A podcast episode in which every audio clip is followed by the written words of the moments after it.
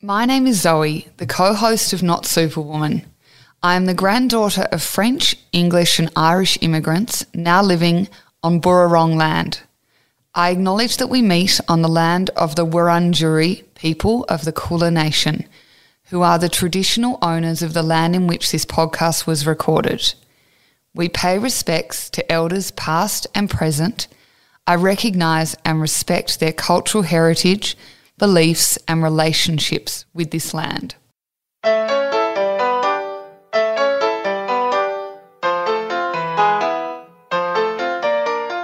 Welcome to this week's episode of Not Super Woman. Morning, rat. Morning. It's actually the afternoon. I'll never get that right. How are you feeling this morning? One day I'm going to answer super, but just not today. Did when okay. we were drunk on that episode we did. the Christmas. Don't, don't Our Christmas special. Um, today we got the absolute pleasure of sitting down with the very intelligent, very clever Virginia Tapscott, who is a, a journalist. You might have seen her. She's written uh, for The Australian. Uh, she's been on No Filter with Mia Freedman, uh, the podcast, and she's also written some articles for Mamamia and much more. Uh, and she is the founder or co-founder of Parents Work Collective. It's a advocacy group that is um, their intention is valuing care and work and pushing policy to give parents the choice to care for children from home she's collaborated with like the memo and got um, her incredible slogan all mothers work which is Available through the Memo. You can purchase those t-shirts and it goes back into funding. the parent work collect Yeah, so Work it's a, it is a great initiative. I personally found it really interesting talking to her. I was, I think I used the word bristly because I was like it, it. It evokes so many different emotions within you. Like God, I'm sitting there and I'm thinking, I feel so much discomfort, guilt.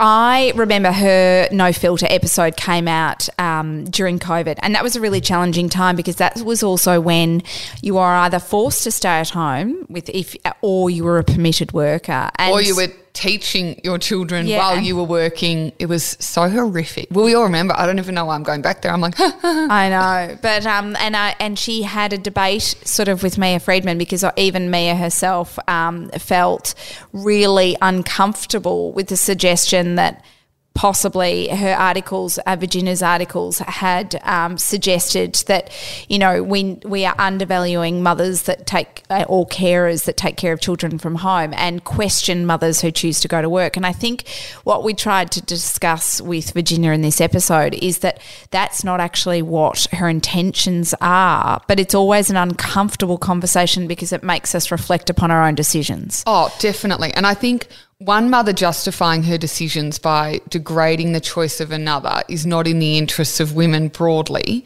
Because at the end of the day, most of us will still need to engage in some care in some capacity. Mm. Like, you know, even if you're working full time, you're still getting up in the morning, you're cleaning your house, you're feeding your children, you're dropping them at childcare, you're doing a full day's work, coming home, dinner on the table, putting them to bed. Like, it, it is just what it is. But it's funny because it's been we've been such at different ends of the spectrum, so that's why it was such an interesting episode for us both. Because um, I've been at home for eight years and you've been working, and um, and so we both have different takes on, um, you know, some of Virginia's. But also, views. you've just transitioned back into work in the last, say, 12 months. yeah. And that's been incredibly challenging. Like, you Yes. know, is the grass greener?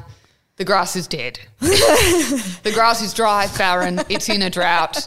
Definitely not There's greener. always- I think that's the thing. It's valuing that it is challenging on all sides. on both sides. Yep. And you never But our going to get, like, you want that validation. It comes from desperation. yes. There's so many emotions in this episode, and I don't even know whether, like, I'm being brutally honest here, I kind of left it wanting more. Yes, we didn't quite get the opportunity to to really round it out, and I think that we. I mean, in, in a in a perfect world, we'd love to sit down with Virginia again and and keep going at it because it's still such an evolving thing. Oh, it is. It is. And I think, you know, caring for others will always be valuable for raising resilient, well adjusted children of the mm. future, future generations. Like, it, it's that word caregiving. Yes. And I think that's what it comes back to. Yes, I, and I, I mean, my biggest belief is, I mean, we have to value it more because of the fact that it, it enriches our communities and our societies. Definitely. it's the fabrics of you know the future generation, and so that's why um, I think the fact that she is going out there and raising this awareness and pushing, um, you know, for intentions for the greater good of the community is such an important conversation. So Definitely. we welcome Virginia, and we are excited to share this episode with you. Welcome to this week's episode of Not Super Woman. This is an exciting episode for me because I have been following our guests' articles and her work, uh, working for the advocacy group of Parents Work Collective, Virginia Tapscott, for quite a while. I tell you, in the depths of COVID is certainly when I when I really connected to your articles. But we're so excited to have you on. Welcome, Virginia. Thank you. I sent your article in the Australian to her, The Untold Value of Care. That came out, I think, in 2022. 20, Yeah. 2022. Yeah, last year.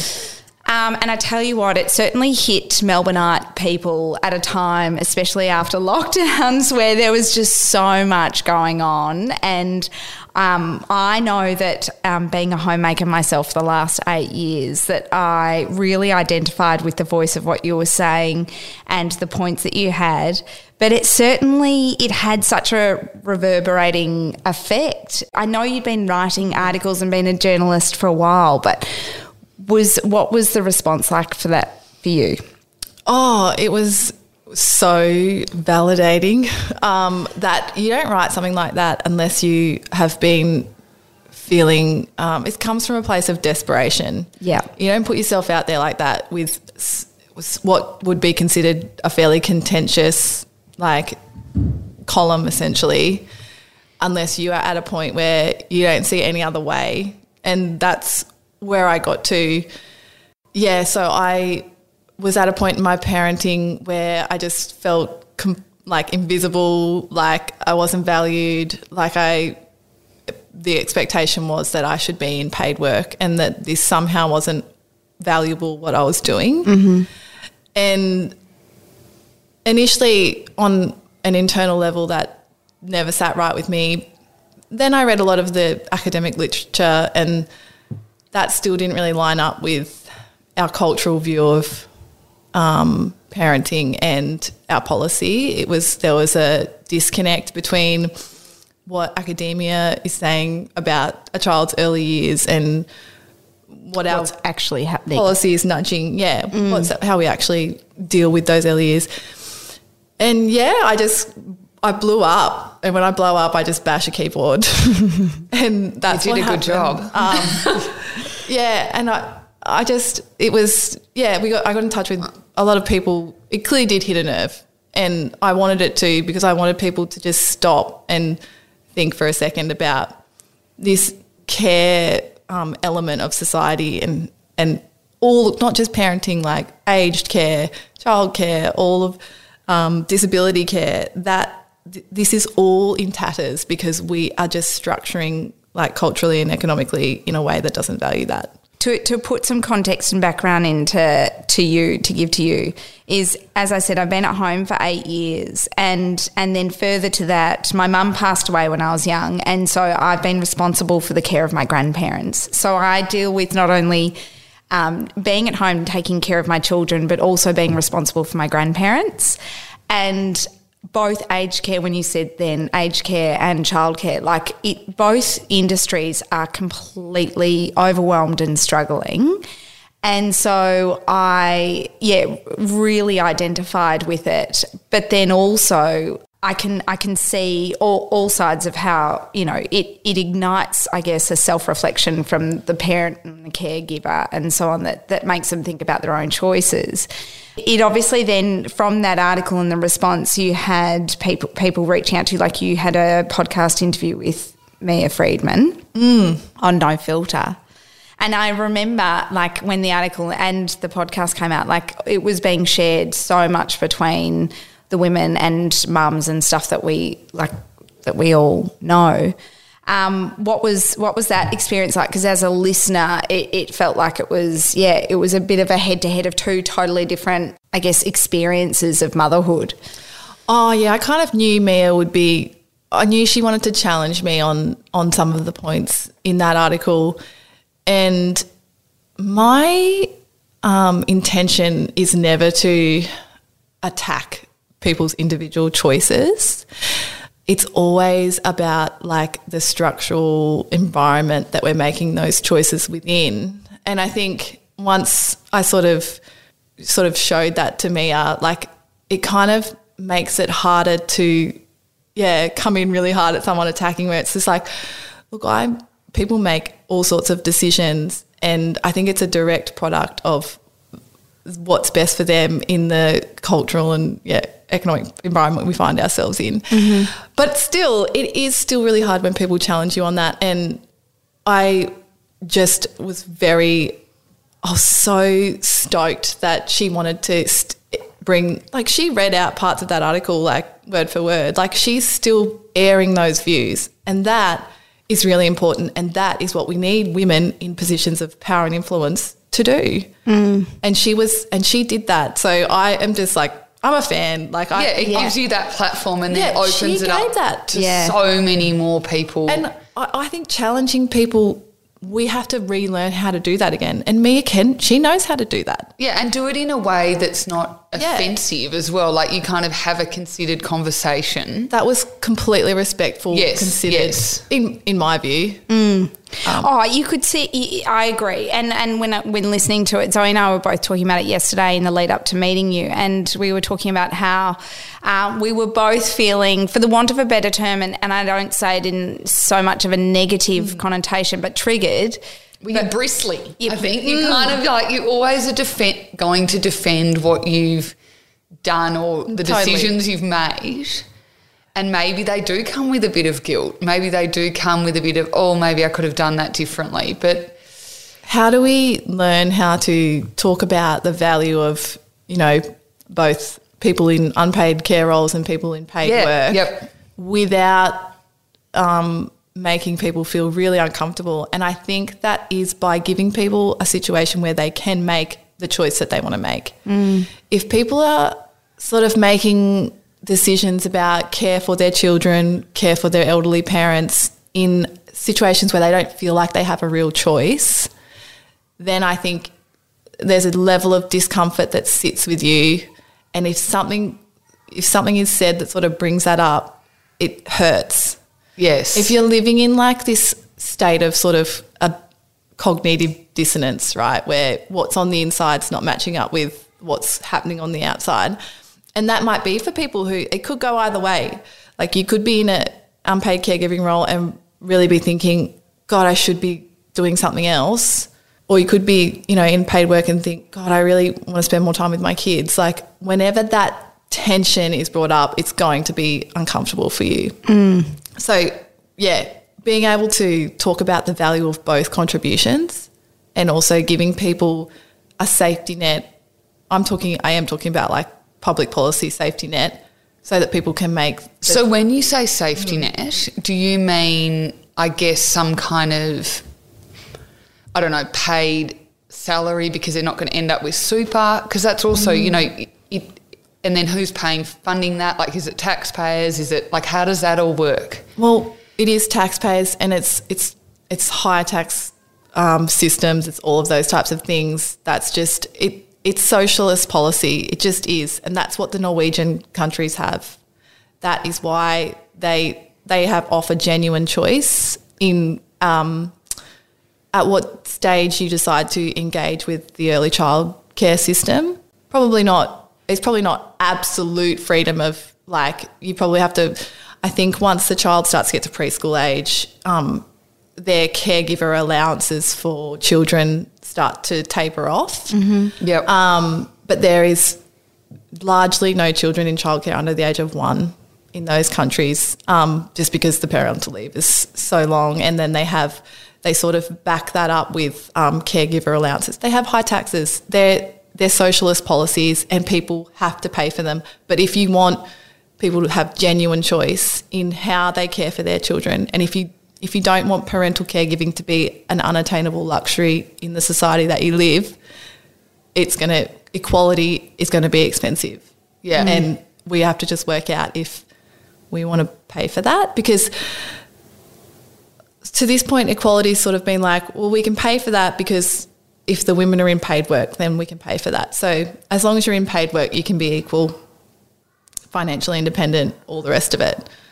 But yeah, it's just like I think we're now moving into phase two of gender equality where we have to be like, well, are we going to value all the contributions equally? Or are we just going to typically this male, linear, full time, non interrupted work pattern? Is that all that's going to be valued equally? Mm.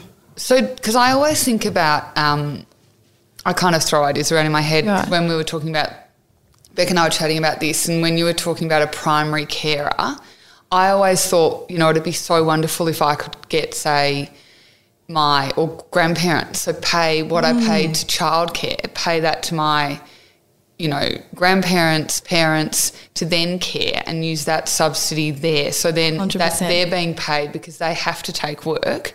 They would Yeah. prefer to work looking after grandchildren. And this builds community. It do, and they're super. Yeah. Like they need to fund actually living. Yeah. A lot of people's parents don't have a lot of super, you know, and I guess it's good for everyone. Flexibility with the childcare subsidy also, you know, to make it include um, care that you source yourself, to make it include family, yeah, like grandparent care. Just more inclusive. Well, it's inclusive for people not only who just want more choice, but people who actually can't access the childcare. So in rural areas, in Yes. childcare deserts, um, people with children with um, like higher needs, because we know that our childcare system it's largely for profit based, and that the for profits have a tendency to not actually take those higher needs children on board because there's um, it's more expensive. It's it's not. well, they'd have to have a efficient. carer per child, and they and they don't have the ratio to, to be able to do it. We know that our for-profit, not-profit community, sort of the ratio of how our childcare sector is structured, does not is not completely inclusive. So, you know, government may be working on making these things more inclusive and affordable, but in the meantime, there are things that they can do to make sure people in rural areas can. There's in, the in-home care scheme is extremely clunky and it's difficult to access and it's very small. Going back to like everyone's, I guess, reactions to the article, the Mamamia um, podcast, when people are feeling triggered, I think my varied reaction to to Zoe's was wasn't coming from so much of being a defensive about being um, at home care for my children. Um, I identified with you about how um, in the shadows I felt undervalued. Um, I felt like I was trying to justify my position a lot to any time I was socially engaging with people. And I felt um, like to a point where I, I, years ago on Mother's Day, when I was feeling particularly vulnerable, I wrote a huge post about it because I was like, I feel almost ashamed when I get to the doctor's surgery and you have to fill out the form and it says occupation. And I'm like, I, I don't know what to put. And homemaker or at home carer feels laughable in the, in the eyes of our current community status. Yeah, yeah. So I identified it in that regard. But when people get triggered by your suggested um, adjustments and change to systems and policy, I just sort of lose. Uh, what I don't understand is is like if there is if you are true to equality, if you are true to supporting women, and if you are true to being open and and a community, you would see ultimately that the, the, the ultimate goal here is for the want of a better future for not only for us and it probably wouldn't even happen immediately but but also for our like children and our daughters to have the option and the ability to have um, less pressure um, improved mental health and more more choice. So when I was listening to Mia Freedman um, debating with you, I just felt like triggered for the sac- fact of like these are sort of semantics are in the big scheme and the big picture of of what we all want to try and achieve here. And that was where I was like, I don't understand why we're talking. eh, But I guess what that's what comes with politics and policies. You do have to talk through the semantics to get out to the other side. So tell me, is that where uh, was it after that um, article and the articles that you've written in the Australian and where you started the Parents Work Collective? Yeah, just to touch on something you said then is that if you put it like that, most people don't. Most people agree. You know, yeah, I want people to have more choice. Um, I yeah, I want women to feel equally valued and men to feel equally valued in unpaid caregiving roles.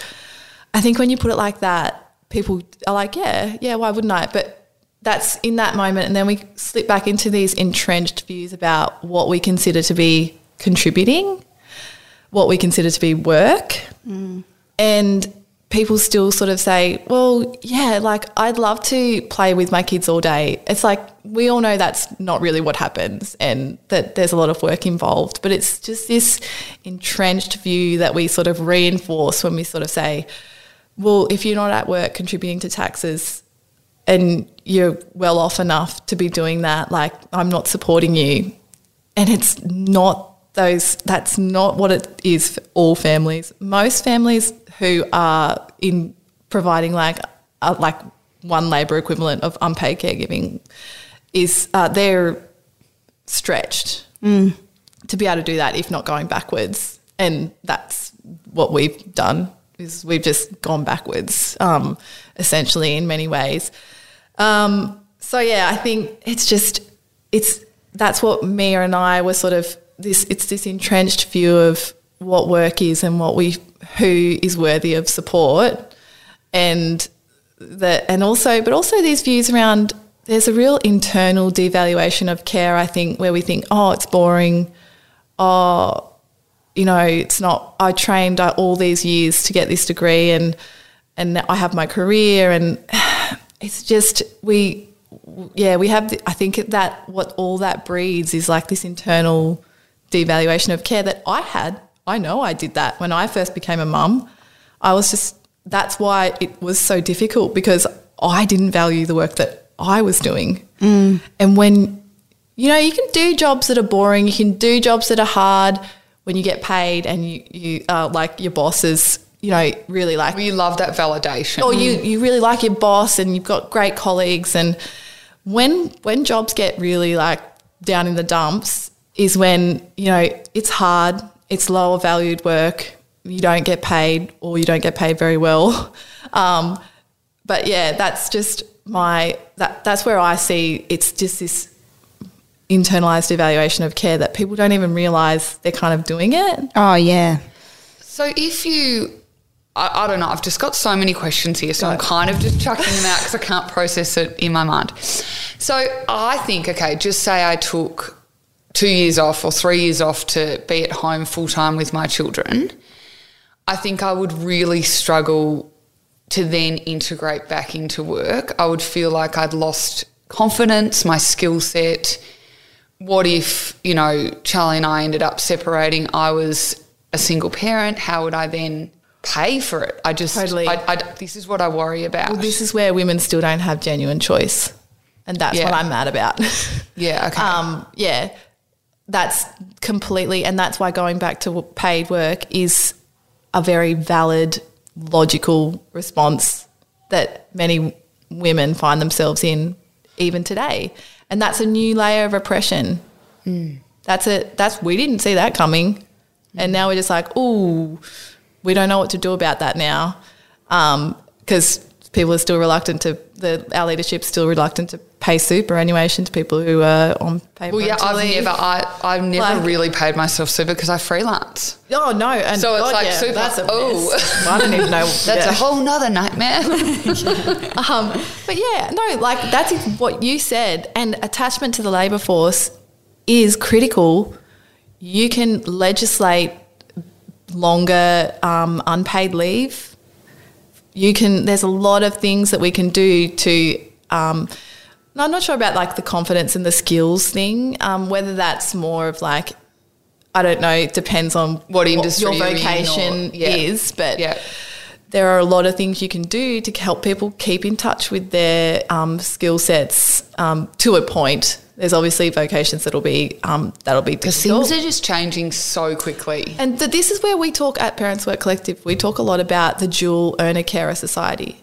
So in that, um, so that's just at the moment we talk about we're a universal earner society where like both parents must equally disengage from caregiving to equally engage in paid work. And there's this theorizing around how it looks, which is sort of more what it looks like in the Norwegian countries where they have really um, high levels of social support, is we see a lot more like both parents will work part time.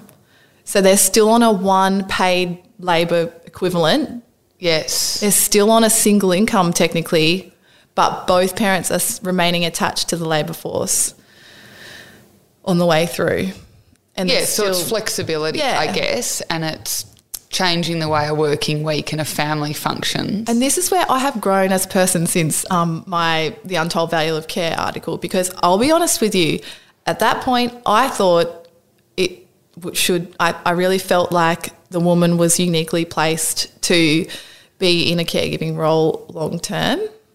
I am still not convinced about um, the really earliest months um, with like you've birth. Mainly, um, I'm concerned about the woman straight after birth. straight after birth, like having that support postpartum to heal and recover and without the pressure of um, splitting like you paid parental leave with your partner. I don't know what everyone else's views on that are, but I, I just feel like that sort of one year time frame is is really fair for people to um, which is what you know the paid parental leave is in those countries.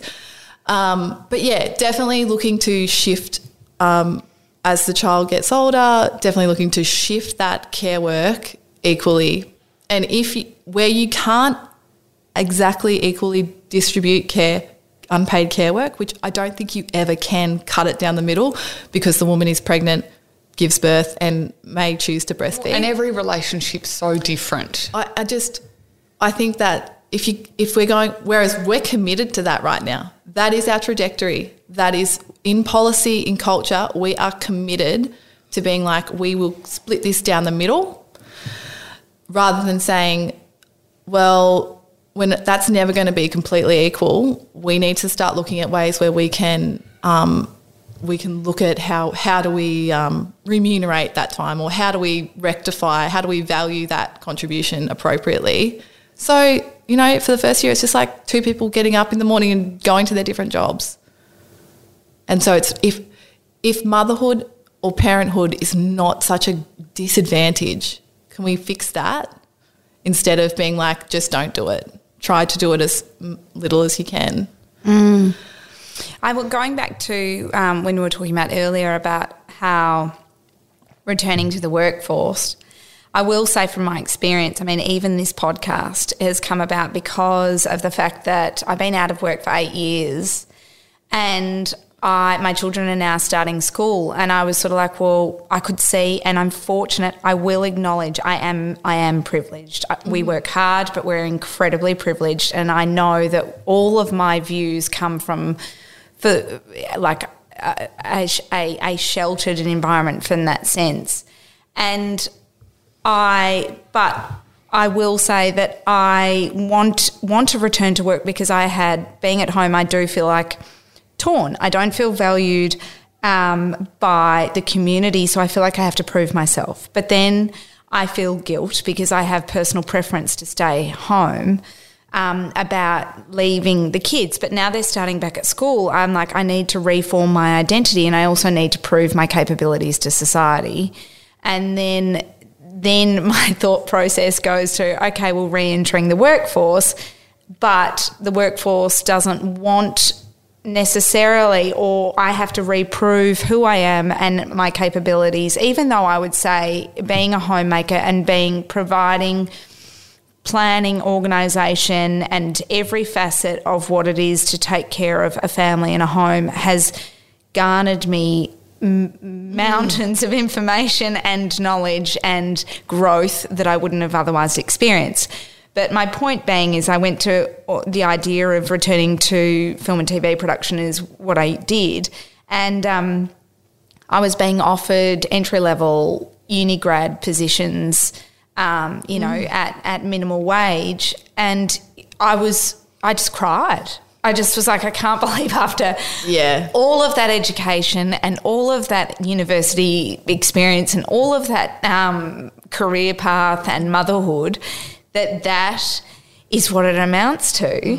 But then that being said, I understand that there has to be a balance there of, you know, it's not fair to you know, just burst back in and, and expect, you know, um, a high level role and a high level pay and all those sort of things. So the podcast came about because I was like, I'm going to prove to myself and um, and in turn, hopefully, uh, a media industry that that that I am a capable producer and I can put things together. And I know how to, you know, story write and forward plan and those things. And so that was the journey that I've been going through, but all through the grit and sort of um, experience of um, from being at home and feeling very lost and confused. So it's just really difficult to know because I wondered whether or not are there and would you know of any support programs that help women integrate back into the workforce that are a more of a higher level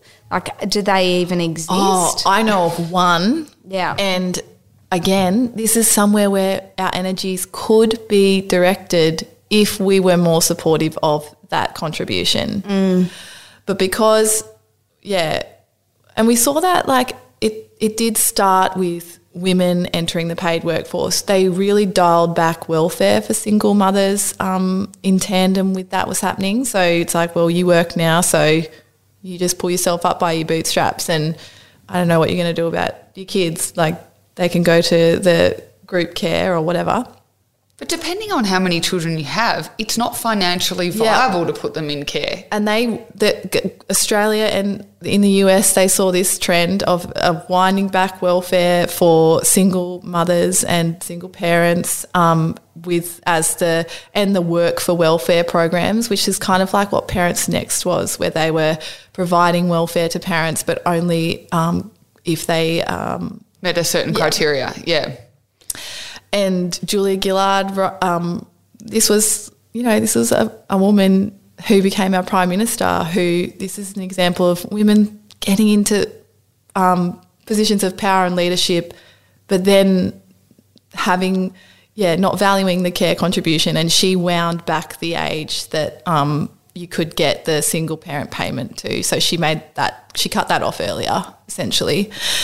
And so, yeah, all of these types of things like um, up ramps back into the workforce are things that we don't have a focus on in our society. I haven't even looked at what what I what job I would be able to get. Just making it up as I go along. Didn't really think too far ahead, and still don't really think too far ahead. I just did what I felt like I wanted needed to do, and yeah, it's I don't know. I don't have all the So, answers. personal question: Does your partner? Do you have a partner? Yeah. Yep. Yeah. Does he work full time? Yeah. Yeah. Yeah. Well, he would have to. I've been breastfeeding, so um, and rehabilitating my pelvic floor. So We're all still doing that. Eight years later. so I mean, you probably do that while you're in paid work, but yeah. Um, breastfeeding was just something that I really like to do. So um, that's been a problem for me to um, re-enter the the paid work. Oh, but it's a problem for most people. Like Yeah. no one wants to express But this- in a toilet. This is what I'm saying. Like At where, work. where the biology does have some salience, and I, I just really feel like that biology, for good reason, initially we had to really minimize that to be accepted into like the paid workplace. We had to say, look, that's not something that is going to be an issue. Um, we can do all of these jobs, and we should be allowed to. And and I'm grateful for that enormous amount of like yeah, um, women's liberation work. Um, but I think we're now at the point where we're established. We were, we did get in. We beat everybody at their own game, and now it's time for us to be like, well, I can do all of that. I have shown you, and I but now I just actually I want to do this and I should also be valued for that. We just didn't go that second part of the thing and and women did get into positions of power and leadership, but to be in those positions you have to adopt a full-time linear work pattern. Really, it's, it's very difficult to, and this is like caregivers have um, historically always had difficulty um, advocating for themselves because they're care, they're giving care to people who don't stop needing the care just because they that we can't go on strike. So this is like this disconnect from power that needs to be um, somehow subverted. I don't know how you do that because I'm, as as you guys have seen, like it's been really difficult for me to even chat to you. I'm sure it's difficult for you to organise your lives so that we can have this chat. That's the barrier that we're up against. Yeah, And the- it's so hard. It's Yes. a juggle of yeah, like Yes, your we- life and managing it. How do you? But so we slipped into that, I guess, what you'd call traditional gender roles because I wanted to breastfeed.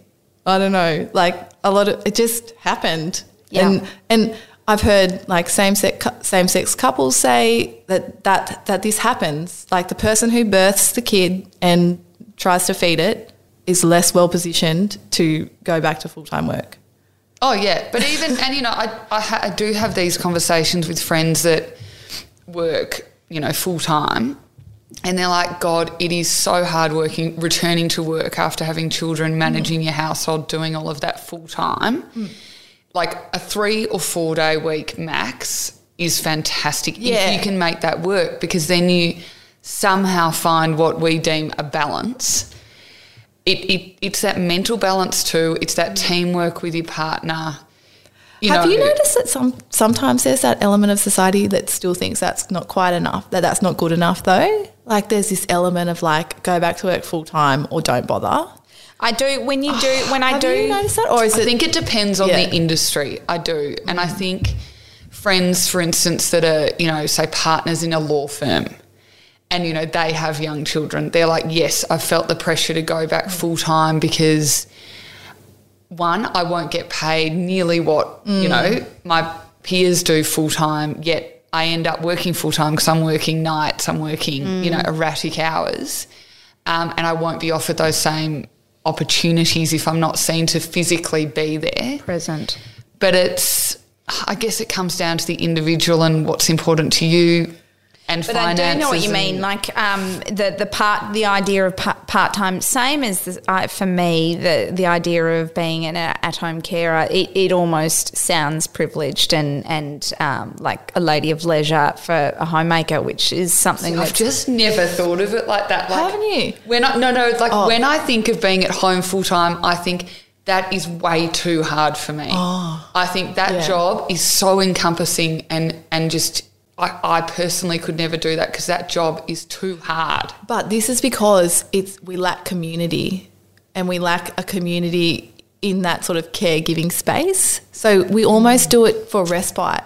That's what you're talking about. Like I don't want to be home with my children for respite. No, no, no, no, no, no, she's saying No, that's oh, why you the go to work. Like, oh, yes. the return to paid work is actually being offered as respite, as treatment. Yeah, that's a pleasure. Yeah. That's a pleasure. it's a break. But we're like, I guess historically, you Which is had- fucked.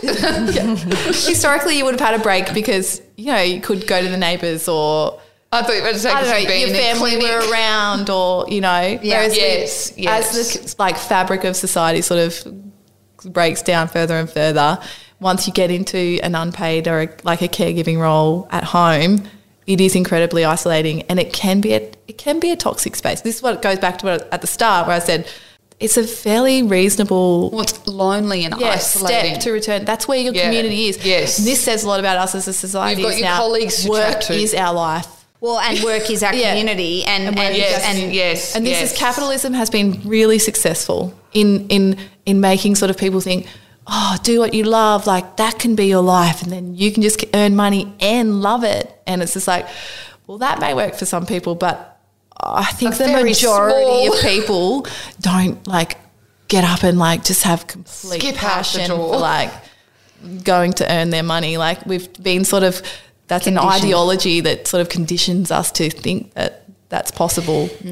When I was um, looking into the notes on this, uh, the Work and Care Select Committee, when they put in one of their submissions, according to the latest data, the National Early Childhood Education Regulator, uh, fifteen percent of long uh, of long daycare services in Australia hold staffing a staffing waiver, which allows them to operate even though they cannot meet the legal minimum staffing requirements. Essentially, saying that um, there is a waiver there for when they're overwhelmed and they are required to continue to open, but the they can't meet the minimum like standards of care. Yeah.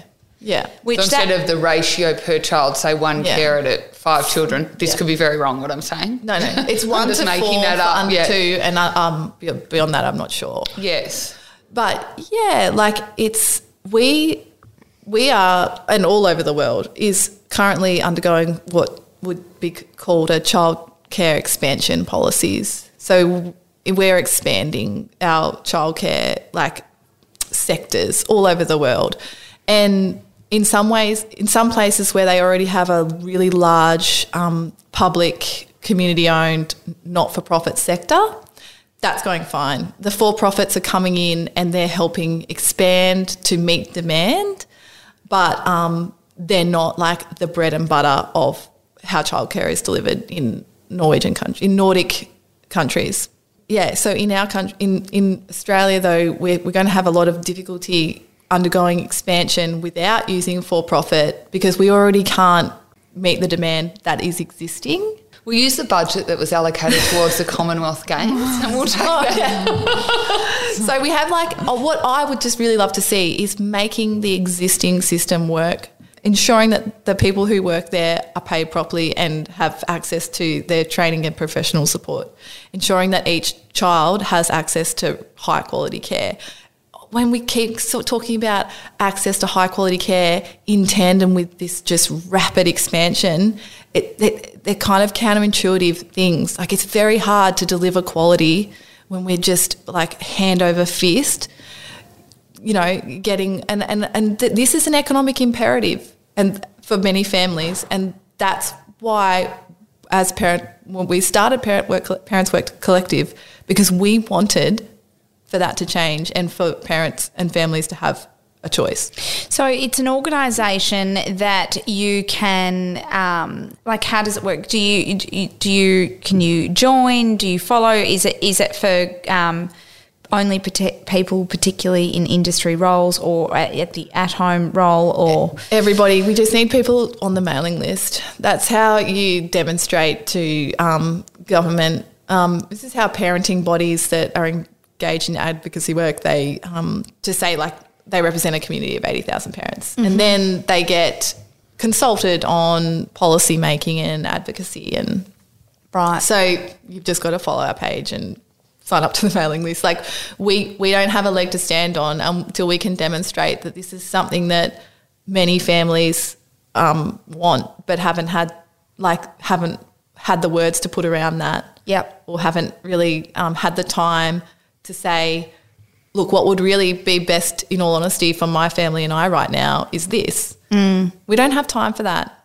We most people are just trying to get through the day, and it's it's so full. And yeah, that's sort of what I was talking about. Like, yeah, we're sort of by this um, we eat away at people's time, and when you erode people's spare time, it also undermines their ability to be like to advocate for themselves and to be like, oh, this is actually not. I didn't want to be this stressed. I didn't want to be working like as much as I am. I don't know how to get out of it now, and well, I can't because I've got bills to pay. And yeah, it, and that's what yeah, it kind of we've undermined um, yeah civic engagement Yeah. in a real way. I mean, absolutely. It wasn't really. It wasn't until um, for me, like COVID lockdowns, where we were, were actually locked in our homes. And whilst I was manic, we weren't racing around. I was manically taking care of the kids at home, but I wasn't racing around and and and trying to do multiple different things. But that I had the ability to, um, in the quieter moments, review what was really going on in my life and in the community. And I think. I'm with you in regards to I feel like our our community values are getting lost in regards to sort of economic focus, which is again probably a privileged attitude to say, but it also comes from like we have to be able to work through this and work this out um, for the want of a like for the benefit of the future and the kids going forward. Thank goodness you have also gone on the journey of studying journalism and are able to eloquently put out and point out your experiences, but not only um, the things that you feel impassioned about, because you put it in a way that um, that makes sense, and also, um, you know, on a personal front, you speak on behalf of people that have experienced what you've experienced and advocate for that. So we just really, I, I like really appreciate the way in which you you've created the Parents Work Collective, and you know, and I one thing I just want to quickly ask Right. is with the Work and Care Select Committee, I noticed that was established in 2022. Is that how? Please, for the sadly ignorant uh, people like myself, uh, how can you explain? That is a committee of members that essentially carry the same views as the Parents Work Collective to be able to supply submissions to be able to like change policy or The Work and Care Committee were in charge of going through the evidence from the Work and Care Inquiry. Gotcha. Yeah, they're like a government body that that looked through the evidence and came up with their report, which fell short for us on a lot of levels. Um, yeah, they were really their their primary focus was on um, improving ways for everybody to disengage from unpaid care work, essentially. Right. So extending parental leave, good. Um, better childcare, good. But also, we just fall down again and again on extending support to um, people in the community who are providing these vital unpaid care roles. It's this belief that we can do without that, that that's like a disposable sort of a role that just is so pervasive. And this care work is worth 506 $650 billion a year to our country. It underpins Society. the society as we know it, the economy as we know it. Not only my husband, right? He's full time work. He relies on me. Like I don't rely on him. Like he relies It's on a me. team. He he translates my care currency into real money that we can use. Mm. That's all that's happening there. Is that's where a microcosm of how the whole economy works is underpinned by all these people doing work for free and we just have to decide if we want to exploit that, continue to exploit that for the purposes of making more money, mm. or if we want to, where our values are at with that, do we want to turn around and be like, no, that can't, we can't continue doing this? Mm. Gosh, I mean, it's the way in which you even care currency. That's a term I haven't even heard before. But I think, I'm I going don't to know. use. I think yes, I but I was like, no, I'm, I'm using that. I like care currency. Hmm. Tom, when Tom gets home tonight, I'm Yeah. joking. Yeah, here's, my your, care currency. here's your here's your invoice for the past twenty years.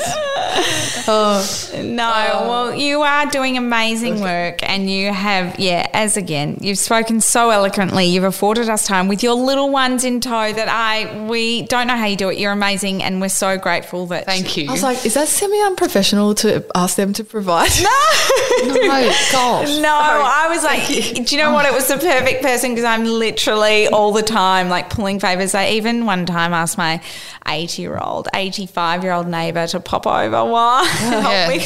I could. that's it's, it's a part of the community. Yeah. It is, and We've everyone helps each other. That's so yeah, good. yeah. But no, thank you. No, as I said, this is like I live for this. I am going back to go into my house and go, go about my day, but and not like you guys are seeing me. Like this is incredibly validating, and I just wish that like I didn't need so much validation, but I think to a point like humans do.